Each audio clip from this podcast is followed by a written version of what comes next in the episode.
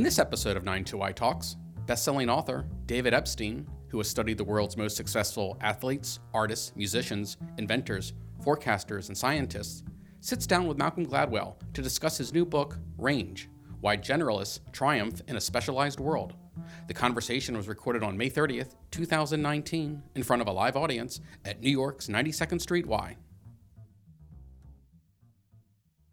David, welcome to the ninety-second Street Y. Is this your this is your first time on stage here, is it? I did the Q one time. It's my first A. Oh, really? Yeah. I want to see. the uh, the A is more fun than the Q, I think. I think so, yeah. Um, we I thought I, we would start by talking about how we know each other. Yeah. I think that's a, I wanted to do that like at the end to make sure we did that. So can I say how we know each other? Yes, we'll, like we'll, give, we'll each give our version of events because I suspect it might be different, but you go first. Okay, my version is that um, in our relationship, our, our, our first date was, I guess, me criticizing some of your work in my first book. Yes. Um, and, and, and I remember when, you know, not expecting that book to do much, I was at like a very small event in Greenwich Village and somebody came by and said, you know, I just saw reading your book at a cafe, Malcolm Gladwell. And I was like, oh, sh- darn. Because I didn't, I didn't think it would get on your radar. Yeah. And then our second date was you critiquing me back in The New Yorker, also being very positive, but also critiquing me back in well, The New Yorker. Well, you know, I, well, hold on. I wrote a, I wrote an article for the magazine, which was I mean, it was the warmest, sweetest embrace yeah. of your book. Yes. And then I did a separate piece for the website where I gently pushed back against some of your more outrageous assertions. Okay. And then, That's... I, I'm going to pick up the story from here. Okay. Then, I was I on so book gentle. tour? You were on book tour. Was I wasn't on book Why was I in, I was in Washington, D C, and I'm going into N P R. And then you come swinging through the door. Me? You did. Did you not remember this? We had a, it was, in the movies they would call us meeting cute. And then for some reason we started running together. Yeah. Well, no, you you skipped over our, our third date. Yeah.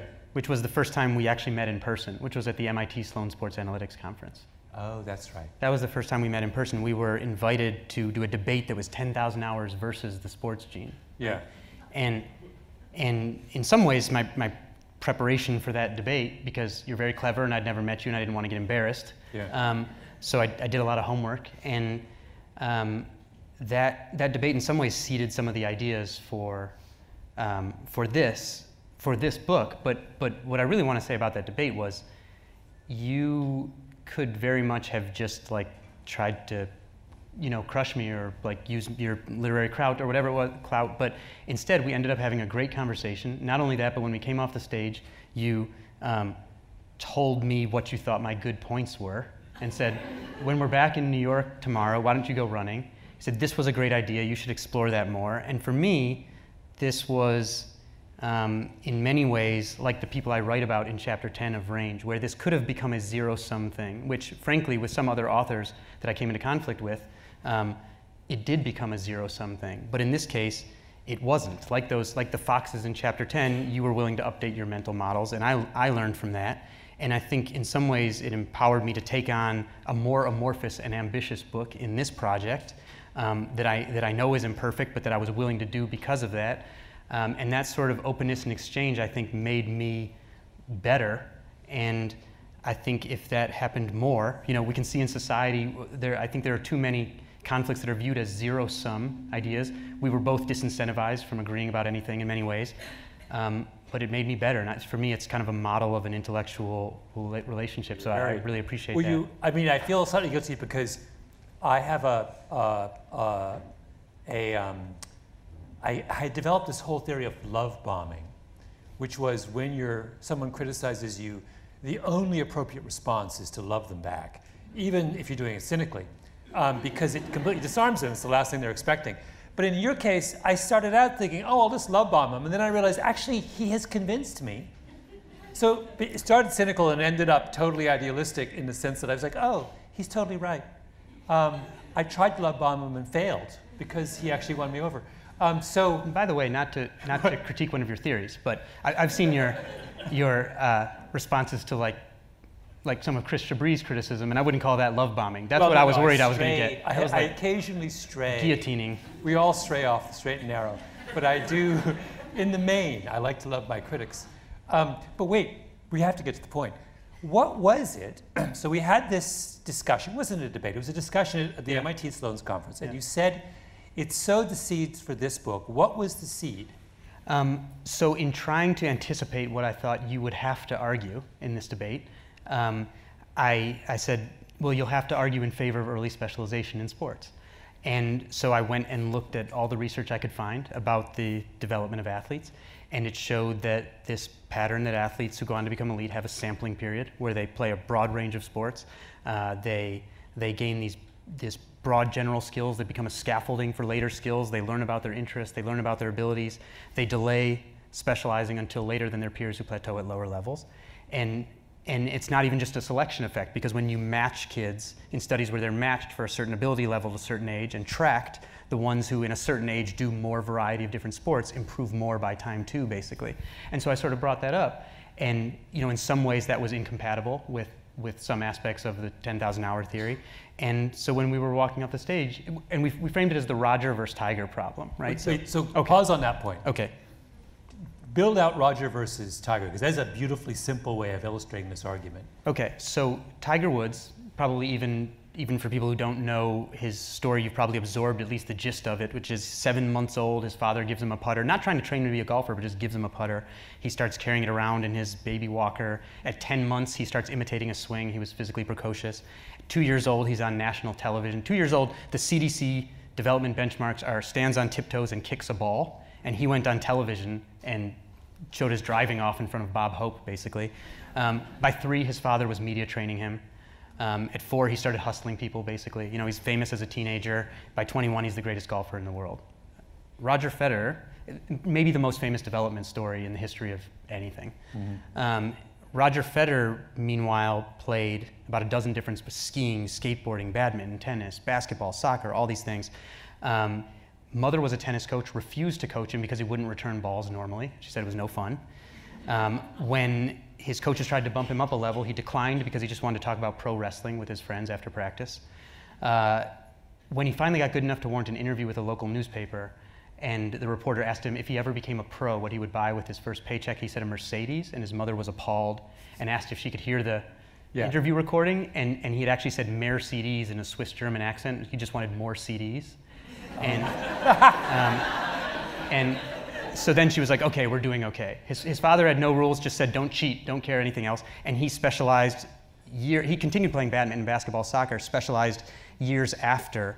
Um, At what age years. is Roger Federer really only playing tennis? Um, mid-teen years, basically, where he's only doing tennis. But he still continues to non-formally play soccer, even yeah. when he's doing that. Yeah. Um, and, and other informal sports, continues with them even after that.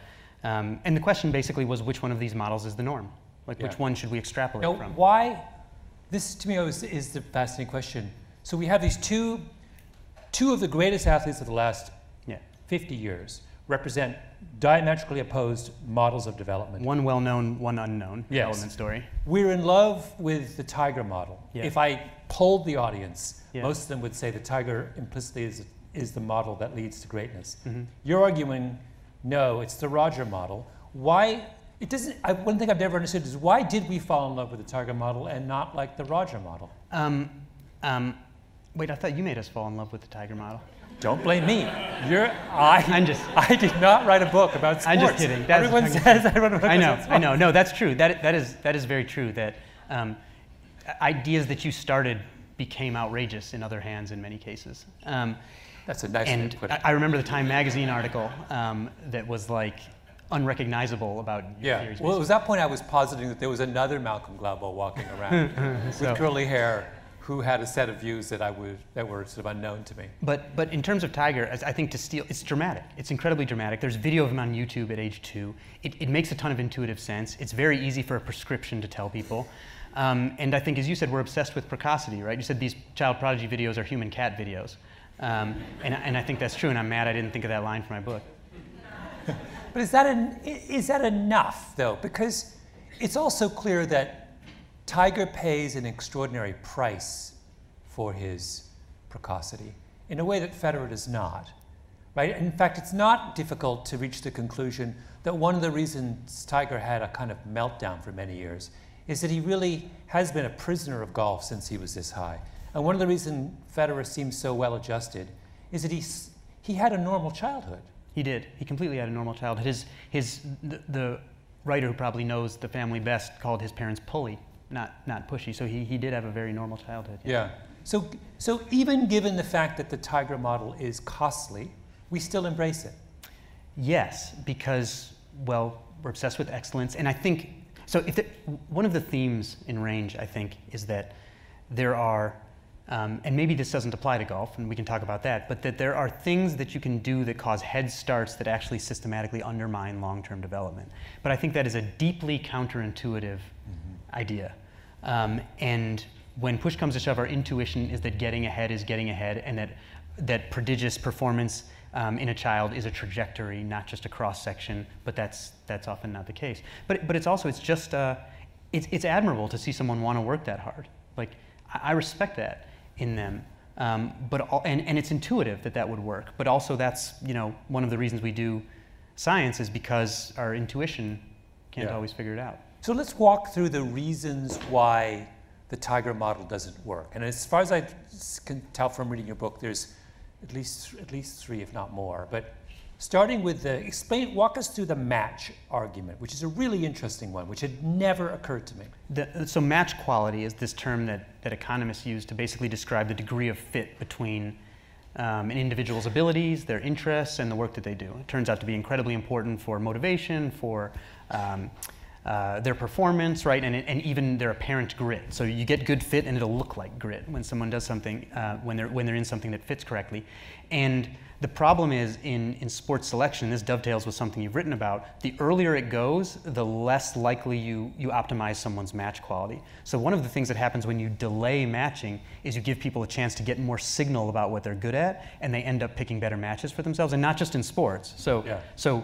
You know, one of the other studies in Range looks at timing of specialization in higher education, and the question the economist asks is, who wins the trade-off, the early specializers or the late specializers? And what he finds is the early specializers do in fact jump out to an income lead after college, but by year six, the later specializers who have picked a, fast, a better match, have a faster growth rate, fly past them, and the early specializers start quitting in much higher numbers because, you know, it's like if we treated those, those decisions the way we treated dating, we would never pressure people to settle down that quickly before they took some more data about things. And yeah. so... So, so to, to pause on this, because I think this is a crucial point, um, the parent who says, who observes of their six-year-old that, you know, Lucy is enormously, is really uh, uh, well-coordinated and flexible, I want to make her a, a gymnast. Yeah. The mistake they're making is that um, you don't know at six whether Lucy is best, is best cut out for gymnastics. And if you wait until twelve, gymnastics may be a bad example here, but if you wait longer, you have a better likelihood of figuring out what her skills match up with. Definitely. Six is just too soon. Yes. Gym, gymnastics is, female, women's gymnastics specifically is a weird example because it requires a, a pre-puberty peak. Yeah, actually, that's a bad, yeah, what's a better but example? But because, you know, female gymnasts have shrunk from five foot three to four foot nine on average in the last thirty years because yeah. it makes their power to weight ratio better and lower moment of inertia, so that's a whole different advantage. Um, but, but you're absolutely right. So, and, and Tiger Woods, by the way, he said in two thousand his father never asked him to play golf. It was he, him asking his father to play. It was the child's interest that matters. And so I think the idea that he was like father manufactured from the get-go, like you shouldn't be worried about missing the next Tiger Woods because if there's that like incredible, incredible sort of outlier display of interest, like that's not something that his father manufactured from the get-go. Yeah. So, so I think people are worried about missing that, but really, Um, what you should be oriented toward is match quality. And, and there's all sorts of reasons. So you've written about the relative age effect, right? Mm-hmm. So I was just looking at the, a breakdown of the birthdays of soccer players in the U seventeen, under seventeen European championships. forty-seven percent of them were born in January, February, and March, and six percent in the last three months of the year. And that's because as we push selection earlier and earlier, all the coaches are selecting for is the kids that are effectively a year older and they are actually biologically mature and they're mistaking that for talent and then they're in the pipeline, you've deselected the other kids. And it's getting more and more exacerbated where we're picking for things that have nothing to do with the traits you ultimately want because we're driving selection earlier and earlier. Yeah. So that's one argument, that by, and I, I can see actually it's, sort of, it's kind of fascinating to apply that outside of sports as well. So the equivalent would be to observe of your six-year-old that uh, she has a facility for counting and to put her immediately into a pre-math PhD program. That's... that would be, that, but that's exactly what, yes. what parents yeah. are doing. And, and in fact, right? what they're observing, and counting is a good example because that what these things that parents do are usually based on is the observation of what's called a closed skill, something like counting, or the kid walks early, or something like that. And those kinds of closed skills that aren't these more general pieces of scaffolding that, that are good for long-term development, there's a fade-out effect on those kinds of skills, whether they're in sports, whether they're in math, lots of, lots of academic programs that are meant to give kids a boost early on to get them on a different trajectory, and, and it does initially because the way you can give them the fastest improvement is by teaching them closed skills that have to do with procedures that are used over and over and over. And there's a ubiquitous fade-out effect, which is actually just other people catching up, because everyone's going to learn that skill eventually, and it ceases to become an advantage. And so we make choices based on precocity in these closed skills in many cases that are not really in the long-term advantage. Yeah. So second argument is that in order to excel at a complex skill in the long term, you need to build a broad base. Yeah. So walk us through that. Both, I'm interested in this one. This one's even more relevant outside the sports realm. Yeah. Yeah, but give us both sports and non-sports in this instance. Yeah, so I wonder if this is maybe we should introduce the, the issue of the kind and wicked learning environment, basically, which are which are terms taken from a psychologist named Robin Hogarth. And and one of the reasons there's a real lack of study in golf, which is interesting. But one of the reasons I can believe that early specialization may in fact work in golf, although the best player in the world right now, Brooks Koepka, picked up golf later because he got in a car accident and his parents didn't want him to do contact sports anymore. But um, is a kind learning environment is where all the information is available. Next steps are totally clear. Uh, people often wait for each other to take turns. Um, patterns repeat. Feedback is automatic and totally accurate after everything you do. So golf is almost like an industrial task. You try to do known movements over and over and over with as little deviation as possible. That's a kind learning environment. So is, give me other examples of kind learning. Chess is a kind learning environment. Yeah. So it's, it's based, the, the grandmaster's advantage in chess is basically pattern recognition. Um, and that also is the reason why it is so amenable to automation, because computers are even better at pattern recognition. So the, the kinder an environment is, you know, golf is like entertainment, and, and we still watch people playing chess because it's entertainment, but the more of a kind environment the skill is, the more easy it is to automate, which is why, you know, now that your iPhone app can, like, beat Gary Kasparov. Um, on the wicked end are challenges where The, the rules may not be clear. People are acting in real time. They're more dynamic. Uh, you may or may not get feedback after everything you do. Next steps aren't always clear. The feedback may be delayed or may be inaccurate. So Hogarth used this example I love of a famous New York City physician who became renowned because weeks before patients would develop typhoid, by palpating their tongue, feeling around their tongue with his hands, he could predict that they would get typhoid right again and again and again. And as one of his colleagues eventually observed, he was a more productive carrier of typhoid than Typhoid Mary using just his hands. And so yeah, that's a really wicked learning environment because the feedback, yeah. Wait, that wasn't even another joke. Um, the, the, the feedback teaches exactly the wrong lesson.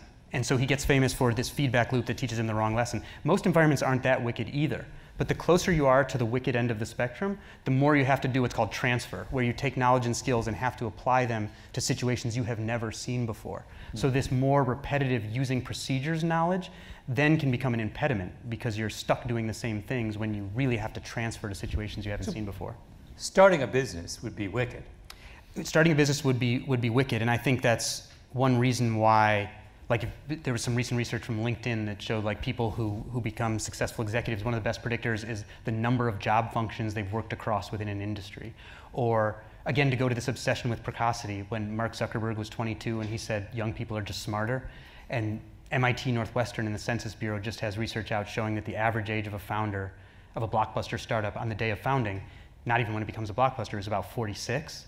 Yeah. Um, but like the Tiger story, we just focus on the Zuckerberg story, but actually people have to zigzag usually quite a bit before they find that that ground, because the goal isn't initially clear like it is in, in kind learning environments. Yeah, yeah.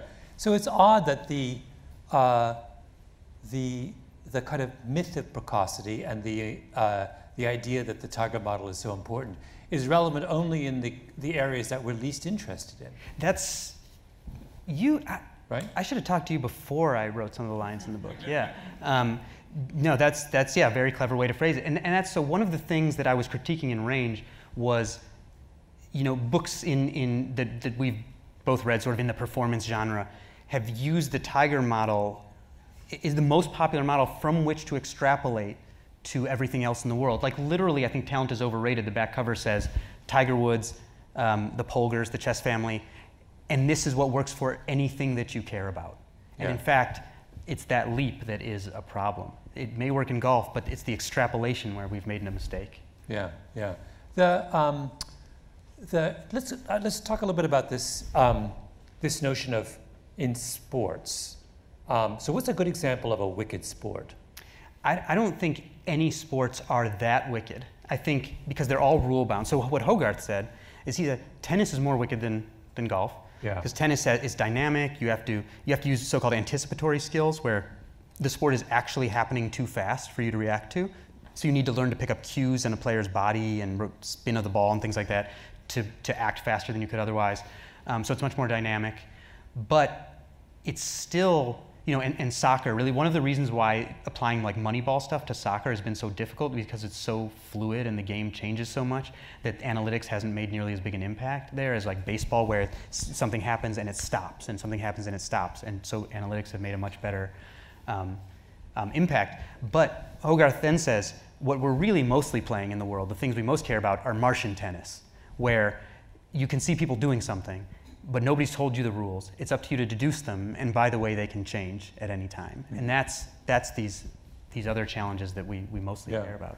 What about, I was thinking that there's a third reason why you would want to take uh, a, uh, a generalist course as opposed to a specialization course, and that is that you, um, it is only through taking a generalist approach that you can have novel skills. Not only, but the chief reason you'd want to, you'd want to, like, so I'm thinking of this in basketball that, you know, every now and again there's someone like Hakeem Olajuwon or Steve Nash, these brilliant basketball players who have strong grounding in soccer. Yeah. And that's very rare among basketball players. But we say of those who come to basketball late from soccer that they have certain skills that are unusual. Yeah. Or at least they have developed certain skills much more than their peers That's right. that come from soccer, and that is what gives them their their uh, their special advantage, their comparative advantage. So it's it's quite conceivable that had he not played soccer, Steve Nash would not have been a superb N B A player, because what what sets him apart as an N B A player is the fact he brings an unusual skill set. It just so happens that yeah. I was emailing with Steve Nash about this last week. Canadian royalty. Yes, serious? Yes. That's hilarious. Um, And there was this H B O Real Sports segment about sport development in Norway, because like Norway blew everybody away in these last Winter Olympics, and it's all this unstructured stuff. They're not even allowed to have formal games until, you know, competitions until until their sort of mid or later teen years. Um, and and Steve's a big soccer fan, you know, and, and France, which just won the World Cup, overhauled its development pipeline starting decades ago to incorporate this. So a, a A French soccer play, young soccer player plays about half as many formal games as an American soccer player of the same age, and and they have this saying: there's no there's no remote control, meaning the coaches aren't even allowed to talk to them most of the time. They want to do this like free form, unstructured stuff. So I actually think that so Steve Nash didn't even get a basketball until he was thirteen, by the way, and I like him as an example because he's he's relatively normal sized, like he's not that big. So for those actually, let's pause. For those of you who don't know Steve, it occurs to me I'm so deep inside right, right. basketballness that I forget right. that other people are not. Right. Steve Nash is someone who sort of physically resembles me. Yeah. Um, he uh, and happens to be one of the ten greatest point guards of the last fifty years? Two-time N B A M V P, for sure. Oh, yeah, yeah. no, he's maybe a, one of the yeah. best. I mean, he's Three. a legendary yeah. basketball player, and he's a, he's a skinny guy from Canada. Who'd, I mean, you could just, the, the number of parallels right. between him and me are astonishing. Right. This, um, right. this Venn diagram is you and Steve Nash alone. That's right.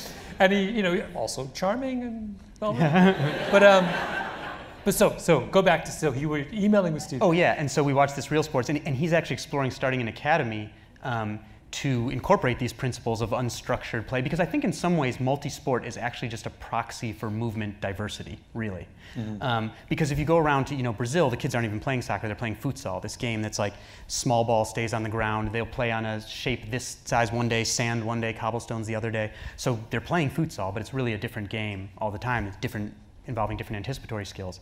And, and so he, he's into this. And so he wants to start an academy because he realizes that his imprimatur, you know, Steve Nash's name, will allow parents to say, okay, maybe we will do like what the science says we should do in, instead of going to early specialization. And Judy Murray, Andy and Jamie Murray's mother, has done the same thing in the U K, where she basically facilitates unstructured development and people send their kids to her camp. They won't let the kids do this stuff on their own, but if Judy Murray says it's okay, like then it's yeah, okay. Yeah, it gives them permission. Yeah. But this raises another thing that's wrong with early specialization, which again sounds like it's specific to sports, but applies. And I want to talk about the, this notion, and you pointed out that when you specialize early and you're doing the same repetitive movements over and over again, your risk of injury later in life starts to increase. Oh, yeah. So, but this is, there's a beautiful parallel to this in non-sporting things, yeah. which is this notion of burnout. Yeah.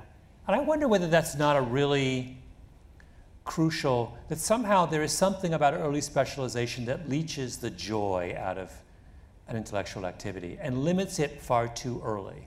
I think that's, I think that's probably true for a lot of people. But by the way, I want to say one interesting thing about the injury issue, which is Cirque du Soleil, lots of Olympians, um, they, looking at this kind of, they, they have a ton of physiology data, decided to have their performers learn the basics of other performers' skills, not because they were going to perform them, but to see if it would make them more creative. And subjectively, they thought it did. But they measure their injury rates next to Canadian gymnastics and drop their injury rates by a third. Mm-hmm. So something about doing that makes people less fragile. And I have theories about what that is, but it doesn't matter. The fact is it works. But, but I think you're absolutely right. So like when I started, I had to write about music and range, of course, because it's probably the, the, the next domain that's most associated with early specialization. And when you look at those studies, the main reason that people, very promising musicians, quit is they report a mismatch between the instrument they play and the instrument they wanted to play.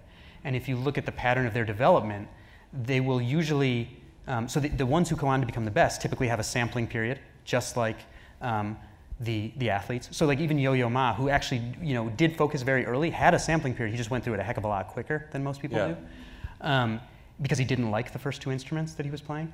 Um, and this, What, what the ones who go on to become exceptional, they early on spread their early practice across a larger number of instruments, whereas what it looks like for the ones who plateau at lower levels and or quit, um, they have this first instrument where they get tons of practice and, and someone kind of tells them, you know, you can't switch now, you have a head start, you'll get behind. So it's, you know, sunk cost fallacy kind of thing, and, and they end up quitting. So yeah. like in Battle Hymn of the Tiger Mother, you know, on the first page, she says, here are the secrets to successful children, and assigns one of her children violin and, and presides over five hours a day of practice. And, and, and to the author's credit, later in the book, she acknowledges the daughter says, you picked it, not me, and quits, right? Pe people, that part of the message didn't get as famous, um, but, but it is in the book. Five hours of violin a day is just the most bananas idea I've ever heard. Not just for the child who has to play five hours, but for the parent who has to listen to five hours. No, Why I, would anyone do that to themselves? I, I, my parents I have tried no to make idea. me play the violin, by the way. What? That didn't one week. It lasted one. My sampling period was one week. So that's great. And I walked away. Why? Why did I quit violin after one week? Because my brother, who's older and musical, I say that in scare quotes. Um, I had to, as a child, listen to him endlessly bang away on the piano, and I was like, it, it clearly is going to take many, many years for him to even be remotely kind of pleasing on this instrument. Why would I put everyone else in our family through the same painful process? That's so magnanimous of you to I know, not I become a musician. I retreated to my room and closed the door. Anyway, this is not about my family pathologies. This is about something much more important. But I want to talk about this in terms of, let's talk about this in terms of schooling. What this, so if you're, if I make David Epstein czar of American schooling, mm. let's, let's leave sports aside for a while. Yeah. I would like you to redesign the curriculum of K through twelve to maximize people's um, development as human beings. Actually, not even K through twelve, K through the end of college.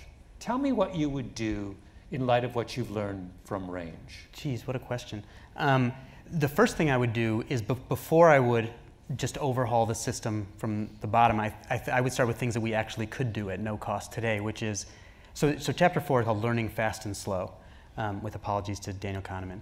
Um, and it, it details these really well-known findings in co cognitive psychology about learning that, again, are deeply counterintuitive because they show that the quickest way to demonstrate progress actually undermines long-term progress. So the, the, probably the single most surprising study in the book to me was this one done at the Air Force Academy. I love this one. It's amazing. So, because you could never do this any other place, right? So you have an Air Force Academy that brings in, you know, whatever, a thousand students every year. They all have to take a sequence of three math courses, Calculus one, Calculus two, and they are randomized to professors for Calculus one, re-randomized for Calculus two, re-randomized again.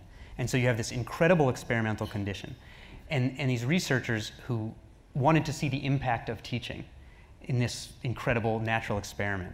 And so they followed thousands of students and one hundred different professors. And what they found was that the students, so the, the, student, the students' characteristics coming in were evenly spread across classes. The students who overperformed compared to the ability they came in with, the most in Calculus one, then systematically underperformed in all of the follow-on courses.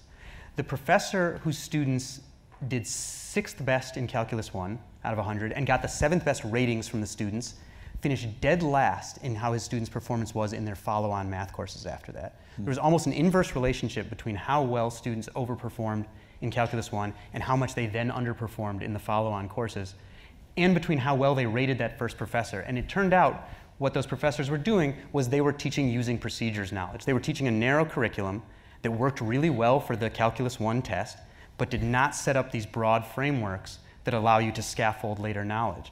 And so, again, that's so deeply counterintuitive that you could do something um, that causes this kind of short-term progress. Everyone had to take the same test, of course, and somehow undermines long-term development. And so I think, you know, you can, you can kind of see where I'm getting at this fact that the way we use testing as evaluation can be a real problem if you're incentivizing people um, to impart using procedures knowledge that can make kids do the best on the test, but is not the best for their long-term development. Yeah. So that's a problem. Testing is wonderful, but for learning. So there are three, in that chapter, sort of three strategies: testing, interleaving, and spacing. Testing is just quiz yourself, right? You want to force someone to generate an answer before they know what they're doing, because it's the attempt to generate an answer that then primes your brain to remember something when you were told the answer. So you want to test before people are ready. Interleaving means doing tons of different kinds of problems. The way that math study usually works in the U S is you do a type of problem, do it, do it, do it, do it, problem A, A, A, B, B, B, B, B, C, C, C, C, C, and that leads to using procedures knowledge. What you want to do is never show the same exact problem twice, and what that forces the learner to do is to match a strategy to a problem instead of learn how to execute a procedure. That's called interleaving, where you mix up these problems. Third, spacing. You don't want to do, you, you, we usually do, you do one thing, you wait, and then you, you just move on to something else, whether this is school or professional development. What you really want to do is do something, do some other things, and then come back to that thing. Mm. And so you have this, you're repeatedly coming back to things. So a famous spacing study, Spanish vocabulary learners, they were taught, one group was taught eight hours on one day, the other group four hours on day one, four hours a month later, all same total training. Eight years later, when they were brought back, Group two remembered two hundred fifty percent more with no study in the interim, right? Mm-hmm. Same amount of study. So the first thing I would do is incorporate testing, spacing, testing for evaluation, not testing, I mean, sorry, testing not for evaluation, testing for learning before people are ready, spacing and interleaving in everything we do, because that's no-cost stuff that, that scaffolds learning in a totally different way, where you learn this, this knowledge. It's called making connections knowledge instead of, um, but this, but instead of, procedure. Underneath all that is this really fundamental insight, which is that the sometimes the very best teachers are those who disadvantage us in the short term. Yeah, yes. And I mean, that's one of the themes of the book, is that the things that you can do that look the best in the short term, um, in order to be, in, in your terms, in order to be the best at X, it seems intuitive that you should just start doing X as soon as possible, but that yeah. turns out not to be the right thing. More, more, in a more conceptual level, if I were the school czar, I think there's There's something I talk about that the, there's a section in the book where I talk about the Army and their failure to retain um, uh, their most talented officers. And first they tried to throw money at them, and that the people who were going to stay stayed anyway, and the people who were going to leave left anyway, and that was a half billion dollars of taxpayer money. Um, and then they started something called talent-based branching, where instead of saying, here's your career track, up or out, someone goes in and say, here's a bunch of career tracks. You can sample a couple. We'll pair you with a coach. And after each one, they'll help you reflect on what you learned about your own abilities, what you learned about your own interests, and you'll keep triangulating until you get this better match. And I think I would take that conceptual approach to kind of everything, where you help people. One of my favorite quotes in the book is from Herminia Ibarra, who studies how people find careers that fit them. She says, "You learn, we learn who we are in process, in practice, not in theory." And what she means is there's this whole industry that tells you you can just introspect and decide who you are. But in fact, the only way we learn about ourselves and our options is by doing stuff and reflecting on it. So I think I would want to build that kind of talent-based branching where the teacher or coach is someone who helps a person reflect on what they've learned about their own abilities and interests from these multiple experiences. You know what the enemy of what you're describing is? Is uh, self-knowledge. I've always thought that self-knowledge was overrated. Why is it so important to know the kind of person you are? And what you're describing is the benefits of not knowing.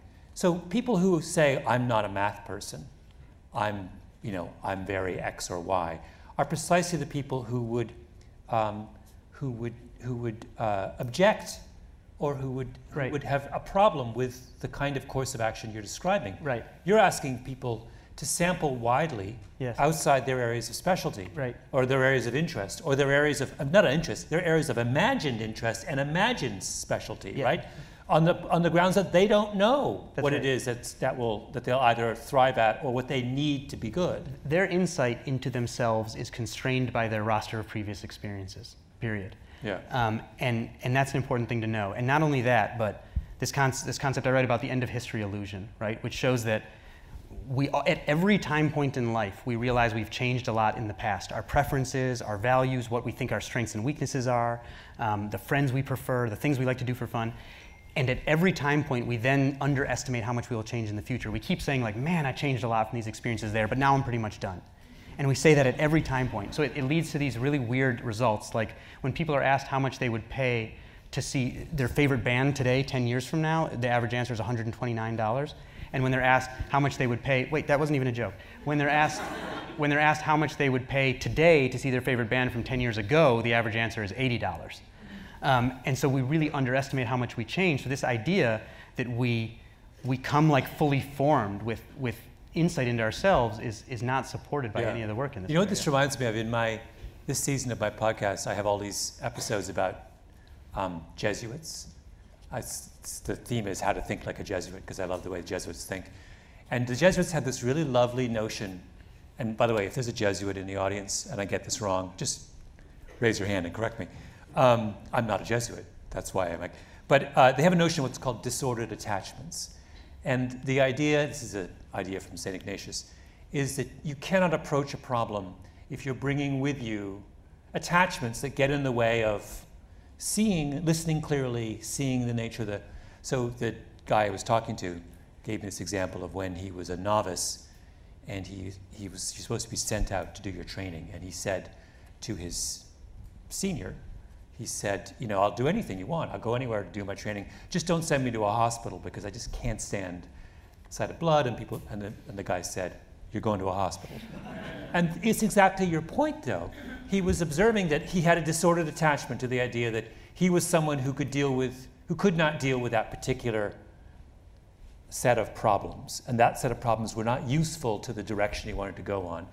And this, the senior priest understood that, no, that's, you're twenty-five years old. You can't have a def self-definition that rules out this massive area of your presumed uh, responsibility, which is people who are suffering, right? Who are physically suffering. I mean, especially at, at twenty-five, right? the, the period of fastest personality change over your life is eighteen to twenty-eight.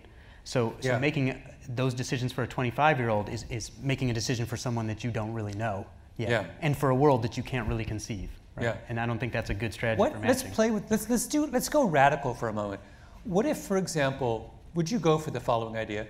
What if we, um, if we had students choose their, to, when you, when, at the point in high school when you start choosing your own courses, what if we took that away and we just um, had people, assign people courses randomly? I think that would probably be fine as long as we, again, I think we should implement this kind of, um, by the way, I love that you, without even a moment, like, let's stop. We're in the Upper East Side of Manhattan. we're within walking distance of Dalton, we have just suggested that the premise on which all of this high-priced education is based yeah. is just nonsense. Well, I mean, the, the evidence... no, but, but the evidence for that is actually pretty clear. That, yeah, no, that, like, I mean, that your patient is acquired. That I mean. the school outcomes come from their selection of students and those students' others' background yeah. factors and things like that, yeah. not from the stuff they learn at the school. The equivalent would be a hospital that uh, boasted of its success in curing people and only admitted the healthiest people. Right, right. So they they basically just admitted members of the U S Olympic team and then turned around and said, "Oh my God, look at our look at the." The, the, the health status of our, of our patients. Right, it's extraordinary. Right. They're setting world records. That's how much we cured them. Right, right. Things like, yeah, yeah, yeah. No. It, Wait, so let's, let's play with, so you're in favor of randomization. And what was your caveat?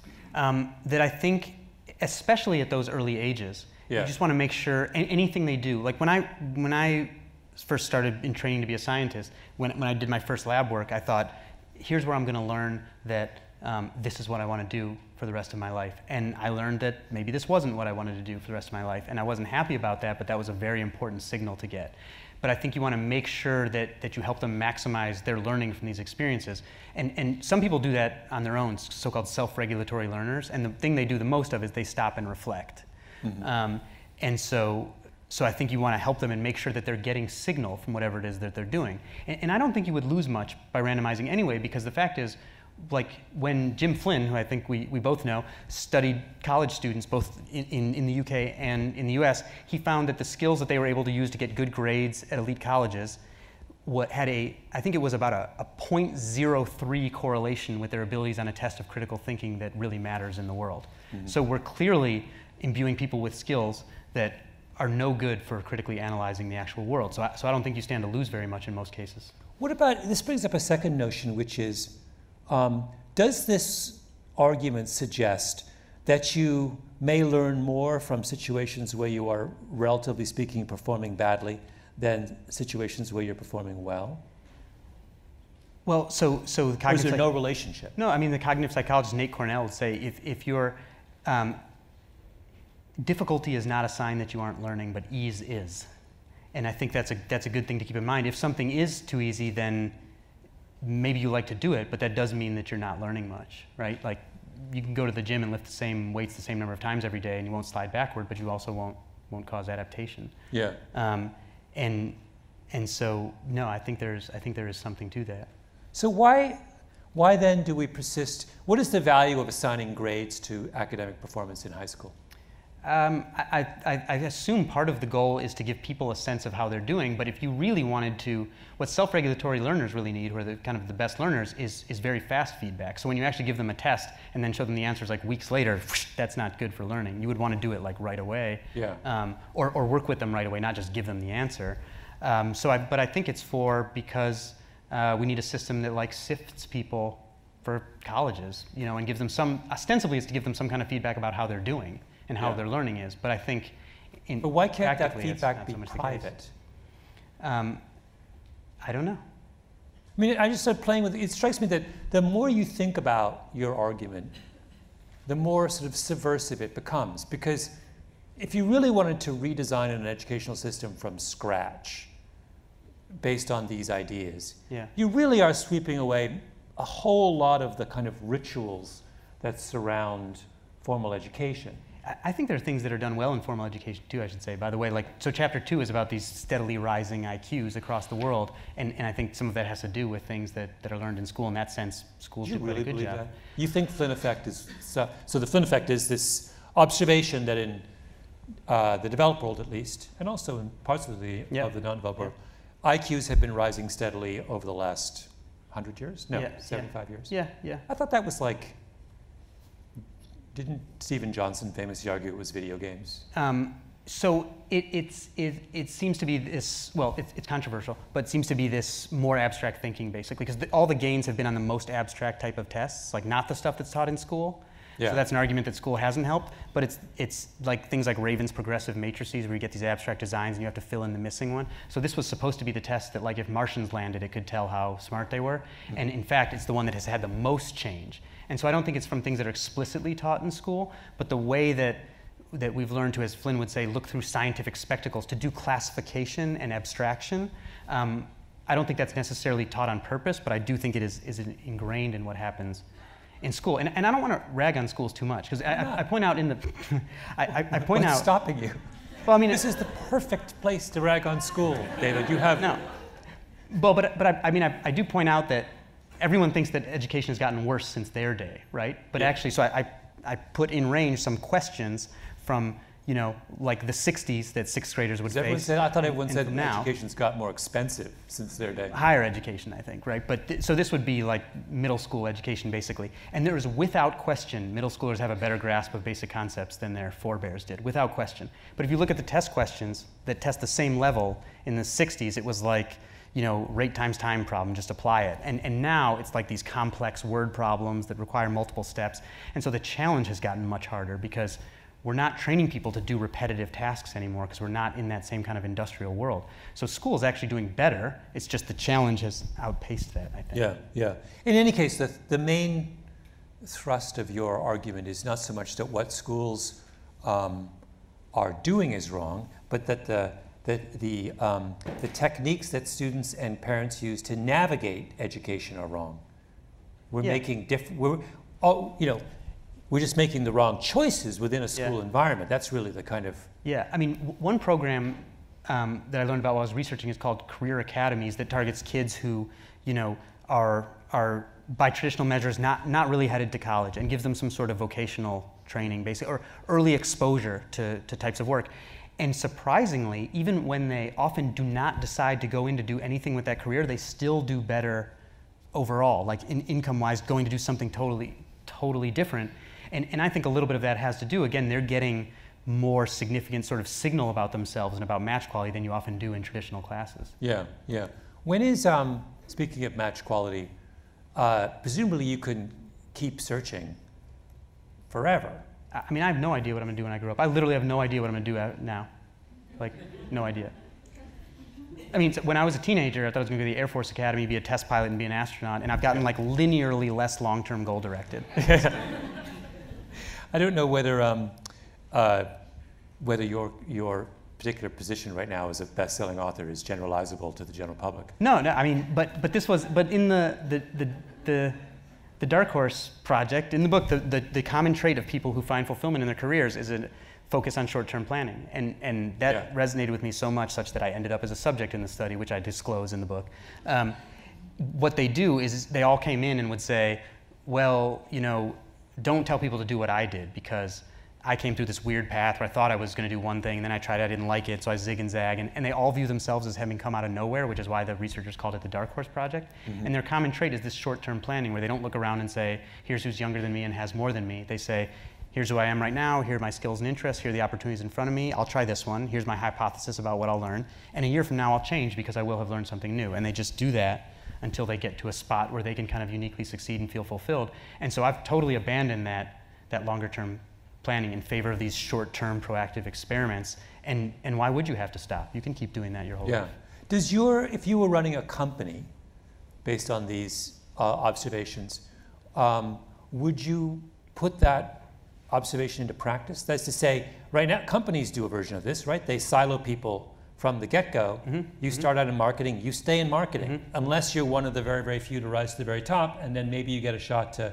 Are you saying you would do much more uh, cross-specialization with it, even at, for people in their thirties and forties? Absolutely, yeah. absolutely. Um, the, you know, one of my favorite characters in the book kind of got her first like real job when she was fifty-four, basically. But um, and, and a lot of the characters did that. Oliver Smithies was another of my favorite characters, right? Who he he he started in med school and then does chemistry and becomes, because he sees a lecture and loves it, and it becomes a biochemist when that was not a thing. Now that's its own specialty. At the time it was this weird hybrid.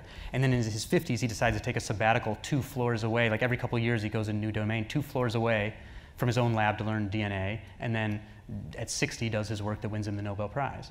And or like Andre Geim, the only, in the last chapter, the only scientist who's won both the Ig Nobel Prize for the silliest research and the Nobel Prize for, um, and he says... Which one did he win first? Ig Nobel. Oh, I see. For levitating frogs with magnets. Um, and... Why is that Ig Nobel? That sounds like they, really interesting yeah, to me. They, they, they ask you if you're willing to accept it because of the reputational thing first. Um, and he was, he was like happy to accept it. And he likes to say, it's psychologically unsettling to switch gears, but he likes to say, I don't, I like to say I don't do research, I only do search. And I sort of loved that. He, he, and, um, you, and we were just talking about Bill Simmons before this and The Ringer, who's, who's bounced around and had some huge successes and some failures in some of the work that he's done. And one of the things is now these, these people who are becoming famous at The Ringer went in with totally different jobs. And he allowed them to come on a podcast or to write a story or do this other thing. And now they are famous. Yeah. Because he allowed this sort of internal mobility in them for to try things. Like you were, you were just calling someone a genius who was hired as an online editor and now is a famous podcaster, right? And that's She's not what she was hired for. And, and, and he allows people to try different things. Yeah. It's one of like the happiest workplaces I've visited too. I have to well, it's interesting because the, what that reminds us is that we have, going back to this question of match, we have way too much confidence in the accuracy of the match mechanisms that are in place. For sure. Like, so you, you know, there, there is no reason for someone who is twenty-five or twenty-eight or thirty years old to believe they have, the system has successfully matched them with what they're, what they ought to be doing. Yeah, I mean, or you can, you, I mean, you can always be looking to make that match better, right? And again, this is what the Army realized, where they said, our, our traditional tests are not doing a, as good a job as this talent-based branching, basically. Yeah, and that you yeah. have to actually do some experimentation. And maybe that's annoying, but it should be viewed as an investment in long-term development. Yeah. Wait, we have questions, I, and, okay. I, we're, and I've been remiss in not looking at them. Um, uh, oh, here's a good one that points out that there's a difference between the U S and, uh, and the English educational systems. And um, to our credit, we generalize uh, longer, and yeah. the Brits specialize earlier. Yes. Uh, so it, they must. Your your you, you, your your argument would suggest they're paying a price for that. Correct. In fact, the economist who who studied that was got interested in it because he was going to go into the British school system. At the last minute, decided he wasn't sure what he was going to do, and and decided to come into the U S school system instead, and decided to, that got him interested in studying specialization timing. So he looked at, for example, the school systems in England and Scotland, which are very similar except for specialization timing, where Scotland allows some more sampling. In England, you know, mid-teen years, you already have to be like applying to programs in college. And he said, who wins this trade-off, the early or the late specializers? And what he found was it's usually the late specializers that, you know, there's a million ways to, yeah. to get to performance, but that the, the late specializers have higher growth rates because they match better, and they, and they end up quitting less because they match better. Do you think that that, issue, that is more of an issue with people of high ability? That is to say, do people of high ability require longer to find their match?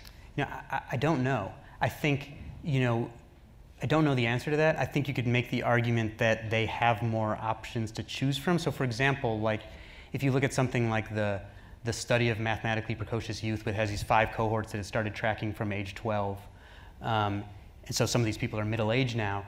The, it takes these kids who've scored eight hundred on the S A T when they're twelve on the S A T math, and, and the girls who score eight hundred tend to also score like super high on the verbal. If you score high on one, you tend to score high on the other, but a lot of the girls who've scored eight hundred on math score very high on verbal.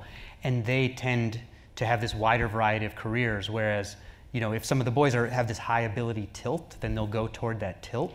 Um, but the people who are more even tend to have these more options, so they spread across this larger number yeah. of careers. Well, there's a lovely, if I'm remembering this, this research correctly, they make this lovely observation that boys define what they like as what they're good at, and girls don't. They separate those two hmm.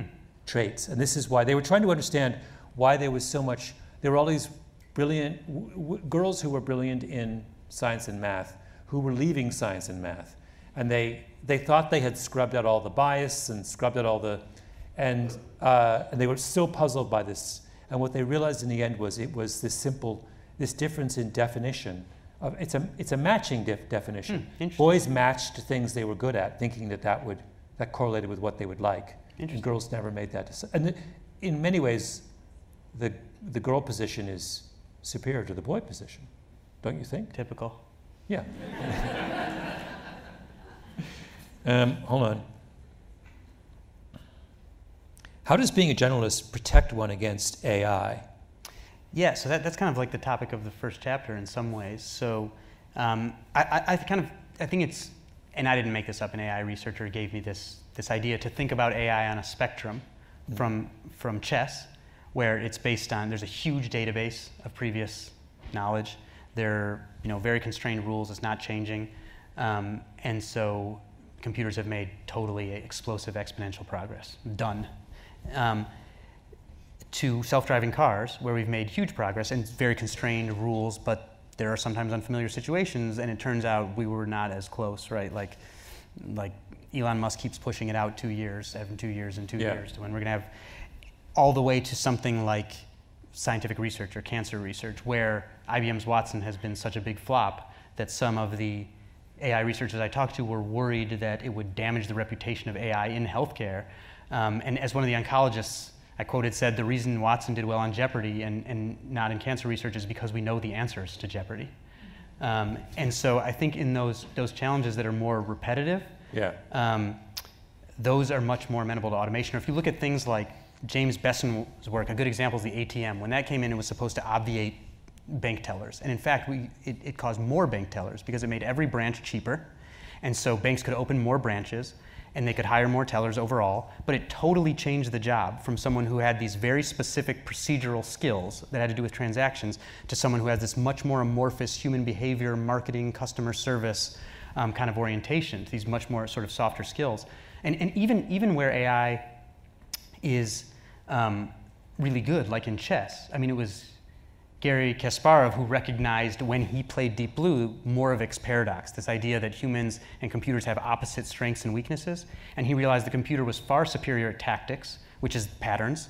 Mm-hmm. uh, that's, you know, the, that's most of chess, and grandmasters pattern study is their advantage. But humans are good at strategy, this bigger picture planning of how to manage the little battles to win the war. And so some of his efforts led to this freestyle chess tournament where humans could play with computers or whatever they wanted. And the the a couple of amateur humans with normal laptops beat the best humans, they beat the best computers, and they beat the best grandmasters with the best computers, these so-called centaur teams. Mm-hmm. These were people who were moderate amateur chess players who knew something about computer search, who could handle a lot of flowing information. So suddenly, overnight, this stuff that Kasparov has spent his life learning is outsourced to the computer, and he's no longer the best, where when the game, when the humans are doing the thing that humans are uniquely good at. Yeah. By the way, parenthetically, I've never understood why people got so worked up about the fact that a computer could beat a human in chess. It's like saying, it's like getting worked up about the fact that a car can beat a human in a race. Well, it's like, yeah, it's a car. I mean, why we have races because we race people who are like ourselves, right? Right? Right. You don't race a car normally because it's in a different class. It has an engine, uses gasoline. Speak for yourself. So. And then in chess, they're like, they import uh, not just a, di a different species, but an actual, a, a, a machine. And they're like, whoa, the machine can beat me. Well, I mean, it's just crazy. It was I B M marketing. You know? They, they, it was actually, I think, that, yeah. This was at I B M. Um, the, uh, we're almost out of time, but we have about a few more questions, a few more minutes. Um, what has been, uh, your book has been out for um, how many days? Two? Two. But it, I guess it if has, you count today, I, three? You're too modest to say this. It's everywhere and having this kind of um, sensational effect. And when you and I, you and I did a, David and I did a similar kind of thing back in March. March. Sports-centric, sport, only sports. And I have to say, as you were describing this idea to a room full of, it was at this, at this sports nerd conference called Sloan. And there was like two thousand nerds. And they were so riveted. You could have heard a pin drop as you were explaining this. There is something about this idea that seems to grab people by the lapels. What, why, why do you think everyone is so kind of powerfully well, attracted to this argument? I think, I think, well, I think there have been very strong arguments that people perceive going in the other direction, for one. Um, Why but are you I, looking at me? No reason. Who are you looking at, David? Don't see anyone behind me. um, but I think this is a topic, how broad or how specialized to be, that is um, important to everyone, whether they discuss it explicitly or implicitly. Um, that, that the signal is very strongly on one side to only do one, and that we talk about all the time, but that we talk about purely with intuition. And so I think my goal was to not to be the final word on this, because I don't even know ultimately how you could ever have the final word on this, but to look and see what research was out there and bring to those conversations some concrete information that I hope could make those discussions much more productive and interesting for people. So, so I hope it's that this important discussion that's only been grounded in intuition maybe will go a little bit of a, of a different place now. And that plus, so much of it was deeply counterintuitive for me. Again, this idea that you can do things in the short term that undermine your development in the long term. And so I, so I think, you know, um, apparently counterintuitiveness sometimes uh, works in writing. Yes, it does, it does. Thank, David, thank you very much. David will be, by the way, before you, don't clap yet. David, you will be signing books where, downstairs? I'm not sure. Somewhere, somewhere in this area, David will be signing your books. I encourage you all to read this book. I I genuinely think it is um, an eye-opening and much-needed um, and beautifully written well, um, book, and you're to be congratulated. And, and, and you know, I, I want to thank you for your support of it, because like I said, this has been like a model sort of intellectual relationship for me. You're making me sound like I'm an old guy, like this is Karate Kid. No. And you're... I take it all back. Take it all back. All right, thank you no. very much, David. Thank you.